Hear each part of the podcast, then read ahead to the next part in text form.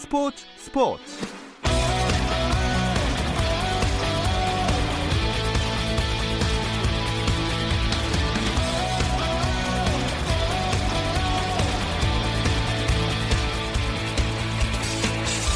스포츠가 있는 저녁 어떠신가요? 아나운서 오승원입니다. 오늘 하루 스포츠계를 돌아보는 스포츠 타임라인으로 스포츠 스포츠 출발합니다.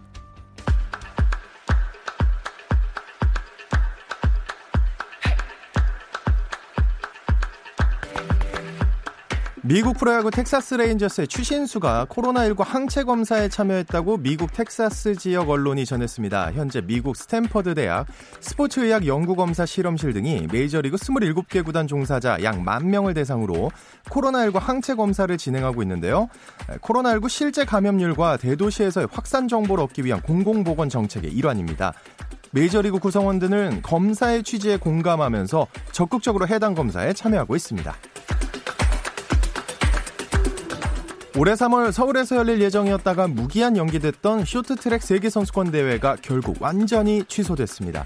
국제 빙상경기연맹 ISU는 온라인으로 진행된 이사회 결과 쇼트트랙과 피겨스케이팅, 싱크로나이즈드 세계선수권 대회를 모두 취소하기로 결정했다고 발표했습니다. ISU는 코로나19 확산 추이를 살펴볼 때 해당 대회를 차기 시즌 이전에 개최하는 건 현실적으로 어렵다고 판단했다고 설명했습니다. 손흥민이 누비던 잉글랜드 프로축구 토트넘의 홈구장 핫스퍼 스타디움이 코로나19 드라이브스루 진료소로 변신했습니다. 토트넘 구단은 홈구장 지하 주차장을 드라이브스루 진료소와 의료진의 위생시설로 제공했다며 영상을 공개했는데요. 네, 프리미어리그 구단 중에 홈구장을 진료시설로 제공한 건 토트넘이 처음입니다. 코로나19 여파로 중단된 미국 프로골프 PGA 투어가 미국 현지 시간으로 오는 6월 11일 찰스 슈와브 챌린지로 재개됩니다. PGA 투어 사무국은 지난 3월 플레이어스 챔피언십부터 중단된 2019-2020 시즌을 약 3개월 만인 6월에 재개하는 것을 포함한 남은 시즌 일정을 발표했습니다. 원래 5월 21일에 개막하려던 찰스 슈와브 챌린지는 3주 뒤인 6월 11일에 시작하고 이 기간에 열릴 예정이던 캐나다 오픈은 취소됐습니다. 슈와브 챌린지 이후로는 RBC 헤리티지, 트래블러스 챔피언십 등이 차례로 열리는데요. PGA 투어는 찰스 슈와브 챌린지부터 4주간 열리는 대회는 무관중 경기로 치를 계획입니다.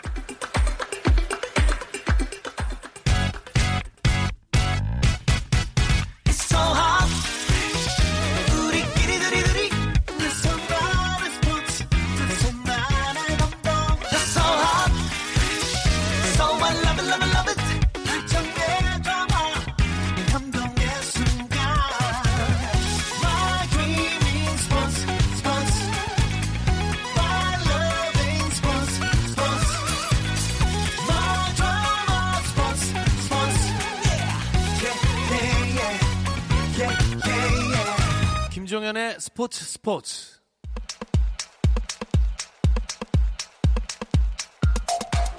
네, 국내 축구 이야기 축구장 가는 길 시작하겠습니다. 함께할 두 분 소개해드리겠습니다. 중앙일보의 송지용 기자님 안녕하세요. 안녕하세요. 또 류청 축구 전문 기자님 안녕하세요. 안녕하세요. 네, 반갑습니다. 제가 후배인 김종현 아나운서를 대신해서 오늘까지만 진행을 맡게 됐는데 혹시나 갑자기 우리 청취자분들 놀라실 수도 있어요. 문제가 있는 게 아니냐, 김종현 아나운서. 코로나19 아니냐? 아닙니다. 아주 개인적인 일정으로 자리를 비웠고요.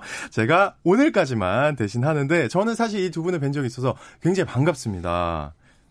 네. 안 반가우세요? 아니 반가운데 아니 바로 이렇게 멘트를 해줘야 반가운 느낌이 나는데 네. 지금 정적이 잠깐 마가 떴죠 지금 아이고 아니요 좋습니다. 아니 우리 네, 들어오기 전에 말을 많이 해가지고 저는 이제 반가움이다. 저희가 네. 체력이 굉장히 짧잖아요. 네. 네. 들어오기 전에 말을 많이 하면 이미 지쳤습니다. 네. 그렇습니다. 자 오늘 쥐어 짜서 오늘 마무리 잘 해보도록 하겠습니다. 그나저나 야구는 이제 개막 채비를 하는 것 같은데 축구는 소식이 안 들려요? 어떻게 된 거죠? 그 사실상 이제 야구는 5월에 시즌을 개막하는 걸로 이미 일정을 잡아놓고 네. 지금 그 계획에 맞춰서 차근차근 진행하는 그런 분위기인데 상대적으로 축구는 좀 더 지켜보자라는 그런 분위기가 강한 것 같습니다. 음. 제가 이 방송 준비하면서 취재를 좀 해보니까 오늘 19일에 이제 사회적 거리두기가 종료가 되는데 이게 다시 5월 3일까지 2주 연장이 되느냐를 지금 논의를 하고 있거든요. 음. 그게 이제 축구, 야구 모두 시즌 개막하고 상당히 좀 의미 있는 중요한 변수가 될 것 같은데 음.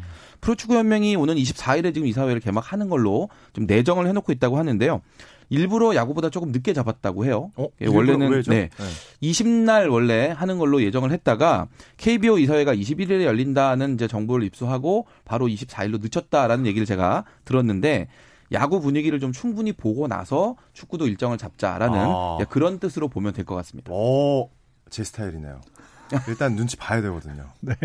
축구는 네. 눈치를 좀 봐야 될 것 같고요. 네. 어쨌든 그 신체 접촉이 어쨌든 야구보다 많은 운동이고 그 관중도 어쨌든 최근에 이제 많이 늘어나고 있기 때문에 혹시 열었다가 다시 닫는 상황을 상당히 우려하고 있는 것으로 보여요. 아, 그래서 마지막까지 네, 마지막까지 좀 고심을 하는 것 같습니다. 네, 네. 아무래도 신중하게 좀 해야 될 것 같습니다.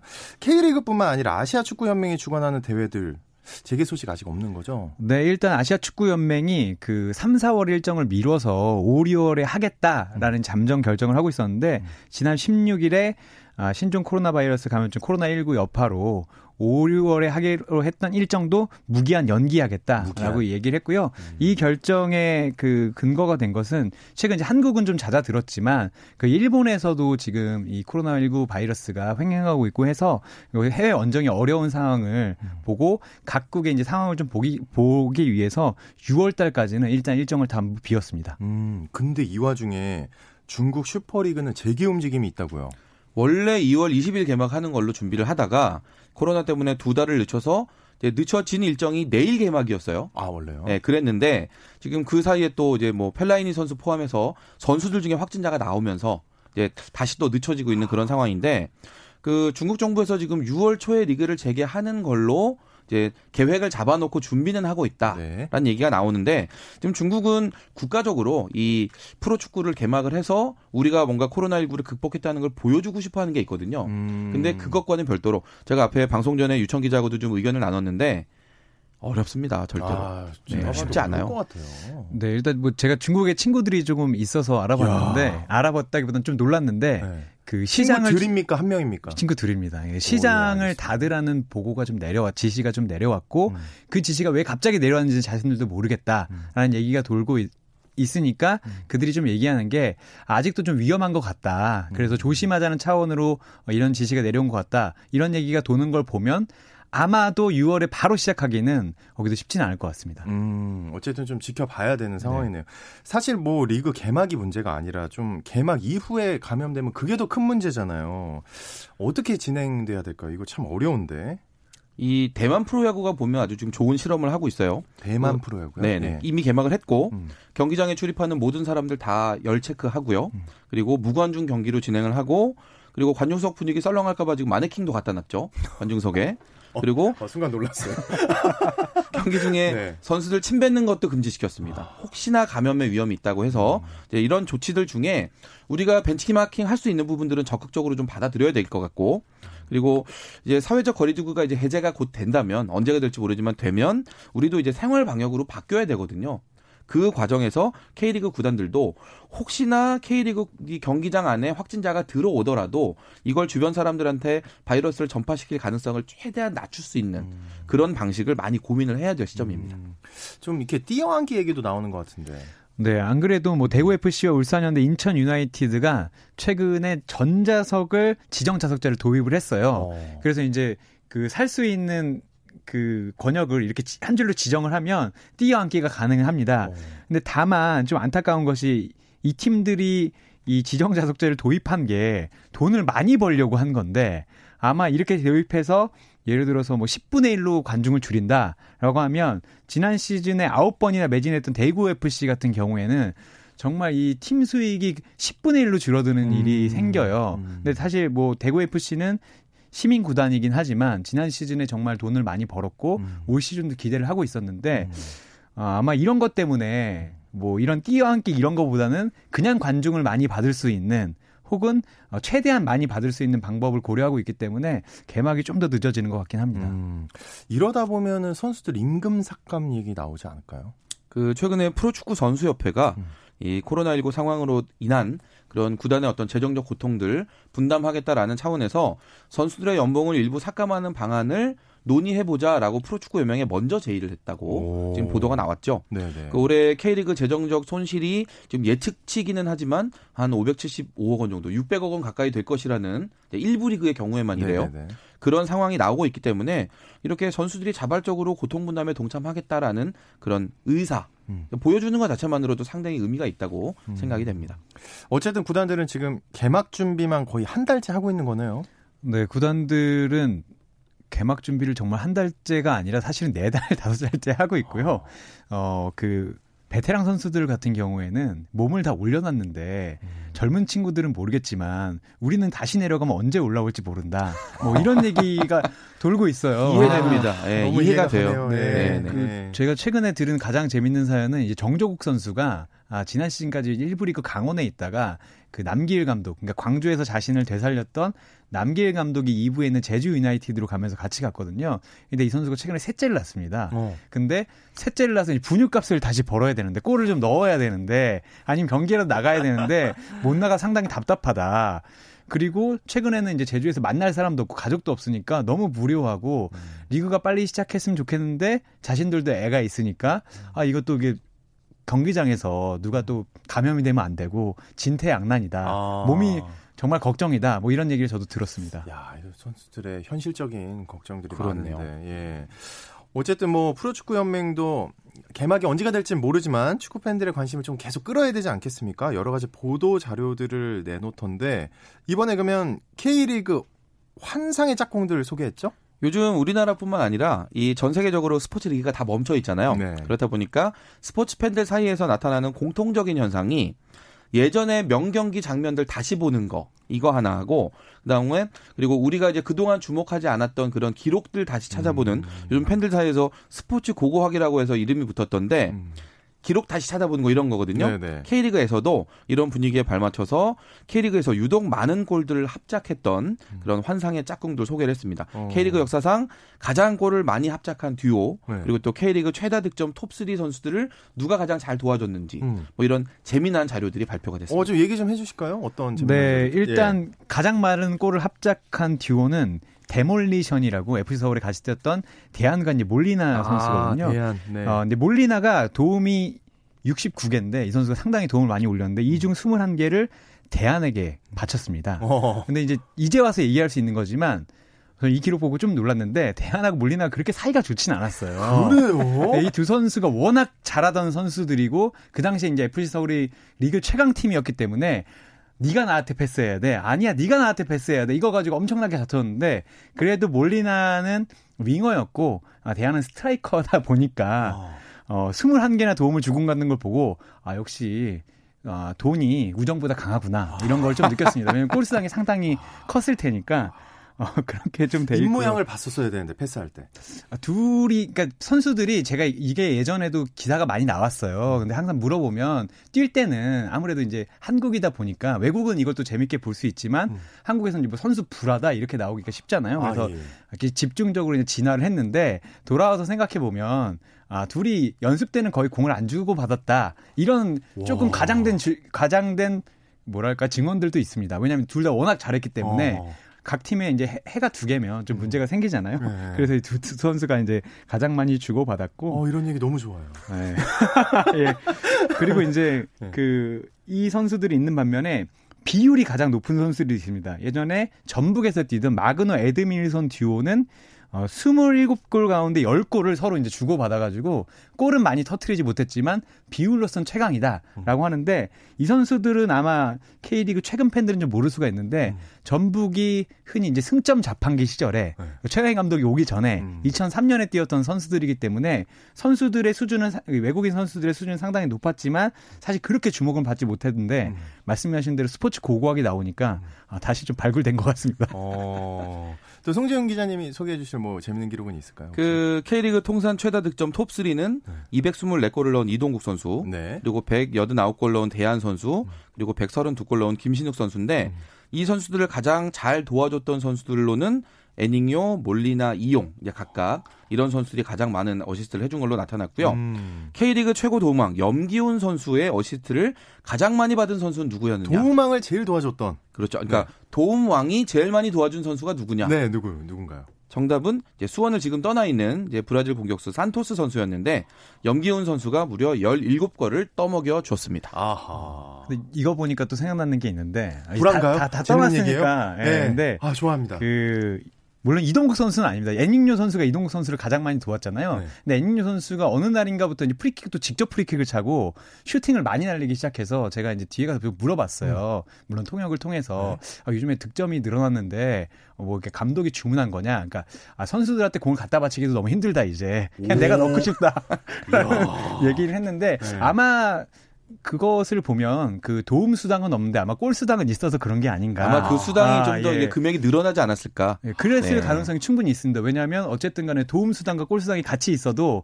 당연히 이제 골 수당이 비쌀 거기 때문에 어. 애닝료가 올 시즌은 나는 도움이 아니라 골 수당으로 바꿔줘라고 했을 가능성도 있는데 어. 애닝료의 이제 그 발언이 갑자기 또 생각이 나네요. 와 네. 이런 거 너무 재밌어요. 아, 계속 듣고 싶은데.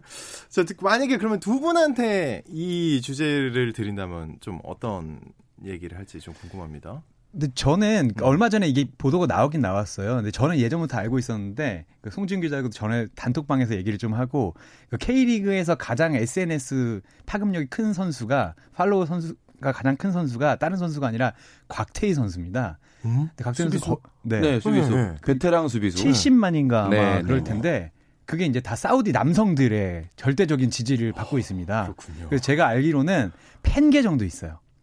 곽태희 선수가 진짜 연예인처럼 오. 어. 사우디에서 곽태희 마람 곽태희인가 이런 계정으로 사우디 팬 저는 곽태희인 줄 알았는데 곽태희 선수를 좋아하는 팬이 곽태희 선수를 그 사진 올리는 사진을 계정을. 올려놓고 근데 그 계정도 이제 몇천 명이 팔로우하고 있는 이런 걸 봤을 때 최근에 저는 이게 아까 그 저는 연봉을 깎는 데만 집중하는 게 아니라 우리가 지금 더 나아가서 K리그나 이제 스포츠의 역할론을 얘기하기에 되게 좋은 시기라고 보는데 음. 어렵다고 얘기하지 말고 스포츠가 돕겠다. 그러니까 저는 사우디 시장을 공략하려면 곽태희 선수를 공략하면 된다. 괜찮네요. 이런, 네, 이런 생각을 앞세워서. 음. 네. 정말 좋은 전략인데. 제가 예전에 말했는데 이게 다 그때는 사실 사람들이 관심을 안 가졌어요. 이제 귀에 막 튕겨내고 음. 곽태희가 제가 70만인 걸 이용해야 된다고 몇 번 얘기를 했는데 음. 이제야 발굴이 된게 아. 정말 좀 아쉽고 아마 그 인구가 많고 특히 이제 아시아 시장 우리는 주목하지 않는 시장에서 뛰었던 선수들이 현지 팬들이 상당히 많은데 음. 우리가 그런 거를 좀 이제 좀 방기하고 있더라고요. 그래서 저는 이제 K리그가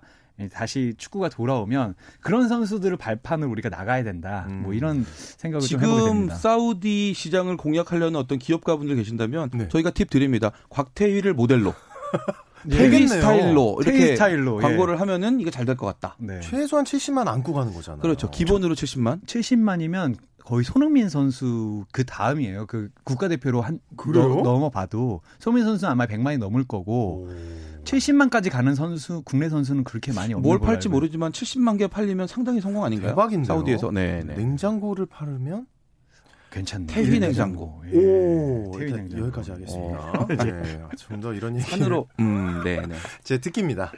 산으로 강으로 들로. 자, 선수 얘기 해봤으니까 이제 팀 이야기 해볼게요. 2020 시즌 개막을 기다리는 마음으로 K리그 팀들의 전력 분석 이어가고 있는데요. 이 이야기는 잠시 쉬었다 와서 나누겠습니다.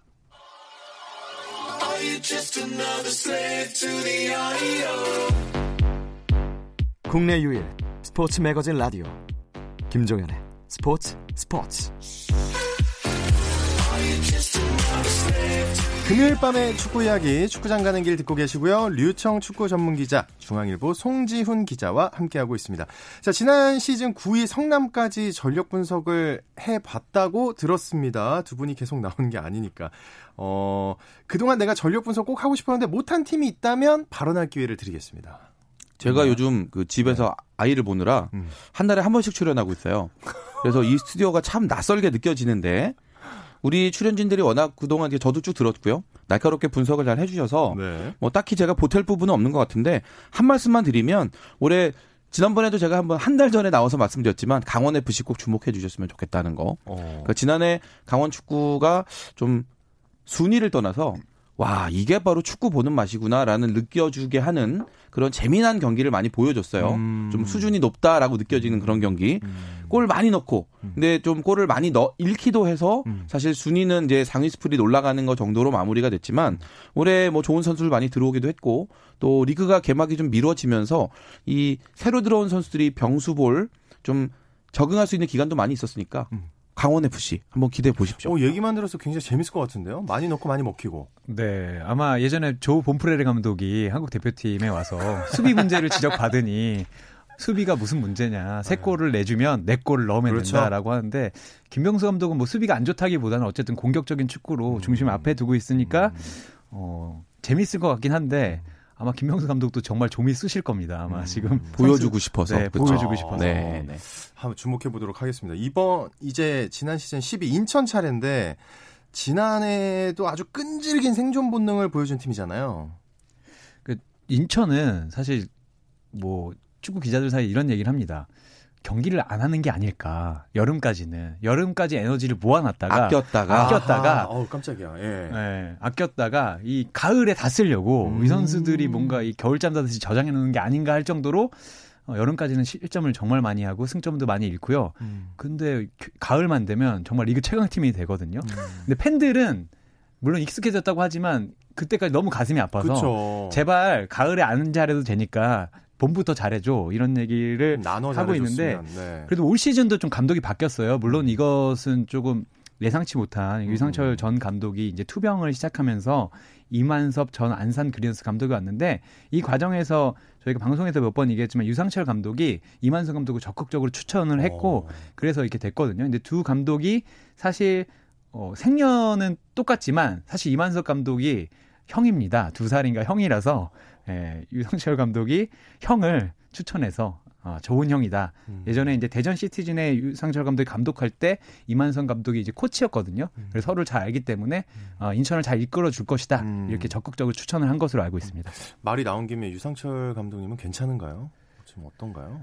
뭐 들은 게 있나요? 저번에 박찬준 기자가 이제 유상철 감독이랑 많이 연락을 해서 음. 근데 그 항암 치료 받는 분들이 가장 안 좋은 것이 이제 입맛이 없는 건데 네. 유상철 감독 전 감독은 그래도 식사는 좀 잘하고 계시고 음. 이겨내겠다는 의지가 상당히 강하시다고 음. 그렇게 제가 좀 전해 들었습니다. 네, 꼭 잘 좀 이겨내서 다시 돌아왔으면 좋겠고. 자, 그럼 말이 나왔습니다. 이만석 감독의 축구 어떤 점을 좀 중요하게 여긴다고 보시나요? 이만섭의 축구는 탄탄한 축구, 짜임새 있는 축구 뭐 이런 식으로 표현할 수 있겠는데 화끈한 맛은 없어요. 화끈한 음. 맛은 없지만 잘 정비됐다, 일사불란하다 이런 느낌을 주는 음. 그런 축구를 하고요. 지난해 안산을 이끌 당시에도 이제 그런 스타일의 축구를 했습니다. 올해 K리그에서 또 한 번 이제 강등 후보로 이제 지목되고 있는 인천을 맡았기 때문에 사실 인천 입장에서는 줄 경기는 다 줘도 돼요. 음. 그런데 반드시 잡아야 될 경기 그 승점을 놓치면 안 되거든요. 음. 예를 들면 강등 경쟁을 하고 있는 팀끼리 붙었을 때 이런 팀하고 반드시 이겨야 되는데 음. 그런 스타일의 선택과 집중을 잘할 수 있는 지도자다. 라는 오. 그런 평가를 받고 있습니다. 그러면 되게 적절한 지도자라고 봐야 되겠네요. 네, 근데 인천이 냉정하게 얘기하면 살아나서 기쁘지만 멤버를 보면 그렇게 또 나쁘진 않거든요. 어, 공격진 같은 경우에는 제가 봤을 때 K리그에서 어, 선발 선수로 봤을 때는 뭐 제가 보면 6위 안에 들 수도 있을 거예요. 음. 왜냐면 워낙 좋은 무고사라는 스트라이커가 있기 때문에 음. 그런 점에서 보면 어, 잘 엮기도 해야겠지만 공격적으로 꼭 넣어야 될 때 넣는 음. 예, 그리고 무고사 선수가 지치지 않게 경기할 수 있는 이런 점에도 좀 주의를 기울여야 될 것 같습니다. 음. 자 그러면 두 분이 예상하는 인천의 베스트 11 전망해 볼까요? 누 어떤 분부터 해보실까요? 제가 네. 먼저 하겠습니다. 네. 3-5-2 포메이션을 하고요. 아, 어쨌든 인천이 이제 수비가 강력한 사람이 세 사람 있기 때문에 음. 최전방에 이제 무고사 선수와 그 나이지리아에서 온 거한 케힌데 선수가 나올 것으로 보이고 미드필더 다섯 명에는 강윤구, 마하지, 김준범, 김도혁, 김준엽 선수 그리고 쓰리백에는 부노자, 이재성, 문지환이 나올 것으로 보이고요. 골키퍼는 이게 이제 좀 경합인데 이태희 선수랑 정산 선수 둘 중에 한 명이 맡을 것으로 보입니다. 음, 어떻게 뭐 동의하십니까? 뭐 대부분 다 맞고요. 음. 뭐 저는 정산 선수가 골키퍼 일단 주전이 되지 않을까 생각하는데 뭐 전체적으로 봤을 때 요렇게 짜여지면 그래도 인천이 가지고 있는 그런 장점들, 특성들 좀 잘 보여줄 수 있는 그런 구성이 아닐까. 음. 뭐 저도 상당히 동의할 수 있는 그런 포메이션이네요. 음. 인천이 이번에는 어쨌든 잔류 전쟁을 피할 수 있어야 하는데 이 목표를 이끌 키플레이어는 누구여야 한다고 생각하세요? 저는 무고사 선수인 것 같아요. 근데 인천이 냉정하게 얘기해서 지난 시즌에도 극적으로 살아났지만 앞서 얘기 말씀드렸던 K리그 역대 득점 2위인 대안도 이제 인천 출신이거든요. 음. 외국인 선수들 특히 이제 스트라이커들은 엄청 잘 데려왔고요. 무고사 선수는 어 지난 시즌 1위를 했던 전북에 가도 저는 주전으로 뛸 수 있는 선수라고 봐요. 정말 품격도 있고 기술도 좋고 힘도 있고 높이도 있는 선수인데 이 선수가 15골 이상 넣어준다면 인천 팬들이 가슴앓이를 하지 않을 것 같고 음. 근데 이 선수가 이제 국가대표팀도 왔다 갔다 해야 되니까 이 선수가 10골 아래 떨어지면 아마 인천 선수 인천 팬들의 가슴앓이가. 더 심하게 시작될 것 같은 음. 예, 그런 생각이 좀 듭니다. 동의하시나요? 무고사 똑같아요? 지금 이 내용을 전부 다 동의해서 저는 K인데예요. 음? 똑같은 이유로 저는 K인데인데 음. 그 무고사 선수의 역할이 정말 중요합니다. 인천은. 그러니까 앞에서도 우리가 우리 같이 얘기해봤지만 사실 공격하고 밀어붙이고 이런 축구보다는 지키고 버텨야 될 축구를 좀 더 많이 해야 되는 그런 인천에서 결국은 누군가가 골을 넣어줘야 이길 수 있는데 그 역할을 무고사가 해야 되거든요. 반드시. 음. 그렇기 때문에 이 역할을 상대 팀도 다 알고 있어요. 우리는 무고사를 반드시 막아야 되고 그래서 쉬워 그럼 쉬워지잖아요 게임이 그러니까 무고사를 막아야 되기 때문에 그 무고사가 상당히 외로워질 가능성이 높은데 옆에서 같이 뛰고 있는 케인대 선수가 아하. 이 역할을 좀 분산해주면 케인대 선수가 터져주면 상대 수비진이 나눠질 수밖에 없거든요. 야 무고서만 꽁꽁 막아 이걸로 안 되니까 음. 그렇기 때문에 케인대 선수가 좀 잘 해줘서 음. 무고서 선수의 어깨를 좀 가볍게 해준다면 인천이 원하는 축구 가능할 것이다. 음. 근데 케힌데 선수가 지난 시즌에 이 아프리카 거한들이 지난 시즌 많이 왔습니다. 그러니까 다시 한번 이제 장신 스트라이커, 힘센 스트라이커들을 어, 여기면서 케힌데만 데려온 게 아니라 뭐 오사구오나 뭐 제주에 이런 선수였는데 죄다 안 좋았어요 결과가. 케힌데 선수가 지난 시즌에 별명이 This is football인데 어. 딱한 골밖에 못 넣는데 골을 넣고 너무 크게 This is football을 외쳐서 팬들이 이제 귀엽다 혹은 아니 한 골 넣고 너무 오버하는 거 아니냐 했는데 This is football을 한 다섯 번만 해줄 수 있어도 어허. 아, 인천이 그 정도만 되더라도 정말 네, 무고사 선수 할 맛 나겠죠. 네, 할 맛 날 것 같습니다. 근데 인천이 이건 좀 다른 질문일 수도 있는데 인천이 그렇게 선수 공격 선발을 공격 외국인 선수를 잘 뽑는 어떤 비결이 있을까요? 그, 그 모든 팀마다 이게 좀 그 사풍이라고 해야 되나 아니 뭐 음. 팀풍이라고 그런 게 있는데 제주가 외국인 선수들을 상당히 잘 뽑아오고요. 음. 어 그리고 이제 인천이 제주는 이제 특히 이제 브라질 그리고 인천은 이제 동구권 이 뭐 몬테네그로 뭐 음. 세르비아, 크로아티아 이 선수 잘 뽑아오는데 이 어, 국내 에이전트와 이제 해외 에이전트들의 이제 조인트로 이런 게 이루어지는데 어, 흔히 얘기해서 이제 좋은 해외 파트너를 가진 거죠. 이런 걸로 이제 음. 잘 오고 그리고 이, 이 팀에 와서 잘한 그 대, 아마 무거워서도 대안을 보고 왔을 텐데 음. 또 얘가 있기 때문에 어, 대안 알지? 알죠? 같이 가자. 우리가 대안의 팀이야. 뭐 이런 음. 식으로 좀 잘 데려오는 것 같습니다. 네. 자, 전력 분석 다음 주에 계속 이어지니까 기대해 주시고요. 두 분과는 여기서 인사 나누겠습니다. 송지훈 기자, 류청 전문 기자와 함께 했습니다. 고맙습니다. 감사합니다. 감사합니다. 네, 스포츠 스포츠 주말에는 9시 20분부터 함께 하실 수 있고요. 지금까지 저는 아나운서 오승원이었습니다. 다음 주에는 김종현 아나운서 돌아옵니다. 스포츠 스포츠.